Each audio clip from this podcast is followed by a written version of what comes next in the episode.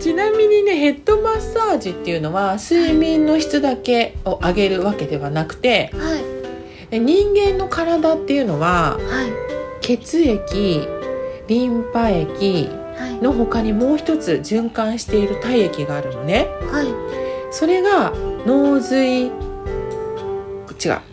脳脊髄液っていうものなのはいイメージとしては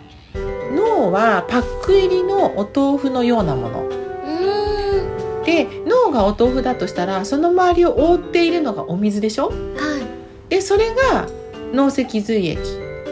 おーと思っていただいて大丈夫ですはいで脳脊髄液っていうのはだいたい24時間ではい3回から4回入れ替わってるのねえー、すごい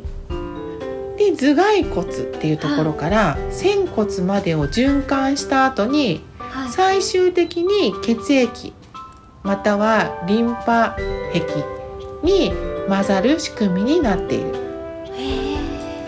ヘッドマッサージっていうのはそういう循環を良くしてあげるっていう作用もしているえおーすごいだからこの情報量がとっても多い現代じゃないはいだから PC とかスマートフォンとかによって結構脳をすごい使ってる方が多いと思うねはあだから脳が疲労するとはいやっぱり判断力とか集中力決断力っていうものが低下するだけじゃなくて薄毛とかね抜け毛の原因とかにもなってるこれが原因につながっちゃうんですかそうだよあらなので当店で使用しているのははい電気バリブラシっていうものがあります電気バリブラシそ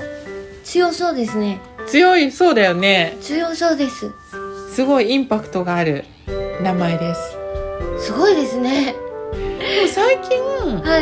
い結構ねあの雑誌とかは見たり聞いたりしたことは特にないいありました友達がうんうん雑誌読んでて、うんうんあとなんかインスタとかかなあー出てる出てるあなんかそれを見せてくれてうんこれだ電気バリブラシ